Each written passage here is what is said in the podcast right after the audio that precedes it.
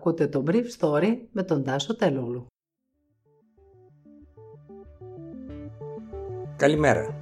Είμαι ο Τάσος Τελούλου και σήμερα 3 Φεβρουαρίου 2021 διάλεξα για σας αυτά τα θέματα που μου έκαναν εντύπωση.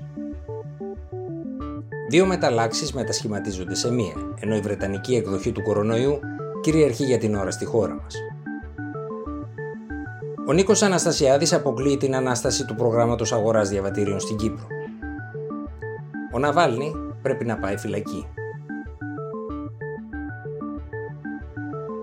Ενώ η Βρετανική μετάλλαξη απλώνεται στη χώρα μας, χθες ο ΕΟΔΗ ανακοίνωσε ότι το Κέντρο Γονιδιωματικής του Ιδρύματος Ιατροβιοτεχνολογικών Ερευνών της Ακαδημίας Αθηνών εντόπισε μετά από αλληλούχηση θετικών δειγμάτων κορονοϊού 31 στελέχη της Βρετανικής μετάλλαξης στην Αττική.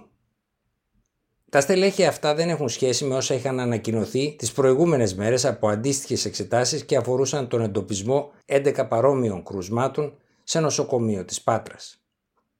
Μέλη της Επιτροπής Ειδικών που συμβουλεύουν το Υπουργείο Υγείας σημείωναν σε χθεσινή μας επικοινωνία ότι η μετάλλαξη 484 που μοιάζει να συγκλίνει στις δύο πιο επιθετικές μεταλλάξεις, την Νοτιοαφρικανική και τη Βρετανική, κάνει τον πολλαπλασιασμό του ιού τρελό.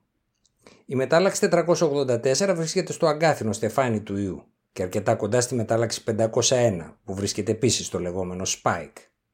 Έχει την ιδιότητα να αποτρέπει μια αποτελεσματική πρόσδεση των αντισωμάτων που παράγουν τα εμβόλια στον ιό. Σύμφωνα με πληροφορίες μας, επειδή το κέντρο γονιοδιωματικής της Ακαδημίας Αθηνών φορτώνεται με πολλή δουλειά από τα συνεχόμενα στελέχη των μεταλλάξεων που φτάνουν από τα επαρχιακά εργαστήρια στην Αθήνα, ένα μέρος των δειγμάτων αυτών θα προωθείται τις επόμενες μέρες σε εργαστήριο του ECDC στην Ιταλία. Η χώρα μας έχει αναλάβει την υποχρέωση, όπως εξάλλου και άλλες χώρες της Ευρωπαϊκής Ένωσης, να αλληλουχεί 5% των θετικών δειγμάτων κορονοϊού από εκείνα που εξετάζονται στα εργαστήρια. Δείγματα παρόμοιων μεταλλάξεων προωθούνται ήδη από το Λασίθι και τη Δυτική Ελλάδα για περαιτέρω αλληλούχηση στην Αθήνα. Ο πρόεδρος της Κυπριακής Δημοκρατίας Νίκος Αναστασιάδης, καταθέτοντας επιδίωρο στην Ερευνητική Επιτροπή για τις Πολιτογραφήσεις, απέκλεισε την ανάσταση του προγράμματος διαβατηρίων της Κυπριακής Δημοκρατίας, που ονομάστηκε και επενδυτικό πρόγραμμα. Ο κύριος Αναστασιάδης, που έχει κατηγορηθεί από την αντιπολίτευση αλλά και άλλους παράγοντες του νησιού ότι συντήρησε το πρόγραμμα παραπάνω από όσο έπρεπε για να ωφεληθεί το δικηγορικό του γραφείο και ο γαμπρός του, κάτι που αρνείται κατηγορηματικά, διάβασε πρώτα μια εισαγωγική δήλωση και στη συνέχεια απάντησε σε ερωτήσεις βουλευτών.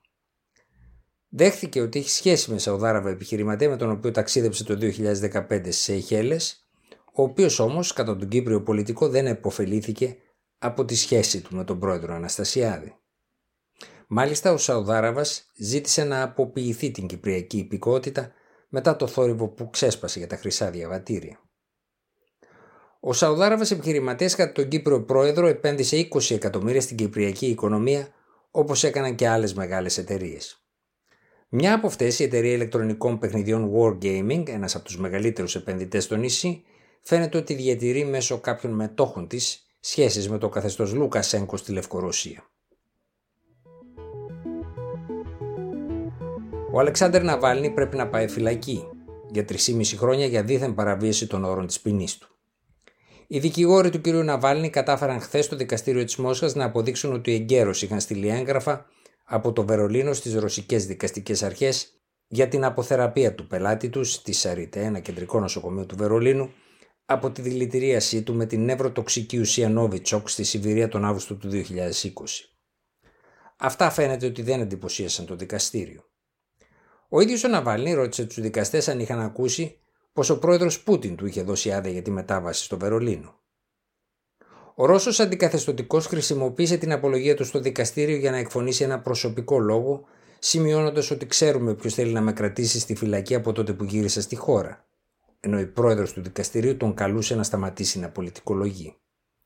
Η δικηγόρος του ανακοίνωσε ότι θα κάνει έφεση. Στη δίκη ήταν παρόντες διπλωμάτες από 20 χώρες. Ήταν το Brief Story για σήμερα 3 Φεβρουαρίου του 2021. Είμαι ο Τάσος Τελού.